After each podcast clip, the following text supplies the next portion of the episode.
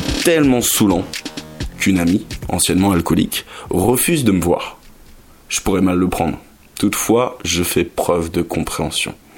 C'est vrai que je suis saoulant. Moi-même, il m'arrive de tituber à demi ivre simplement parce que je me suis un peu trop écouté.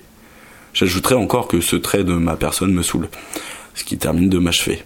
J'ai beau prévenir les gens du danger que je constitue à leur sobriété, certains continuent de boire mes paroles.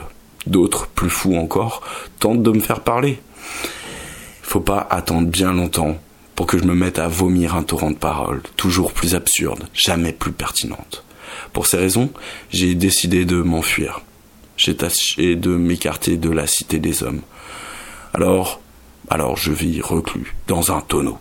Je cuve au fond d'une cave. Mon errance est ma punition.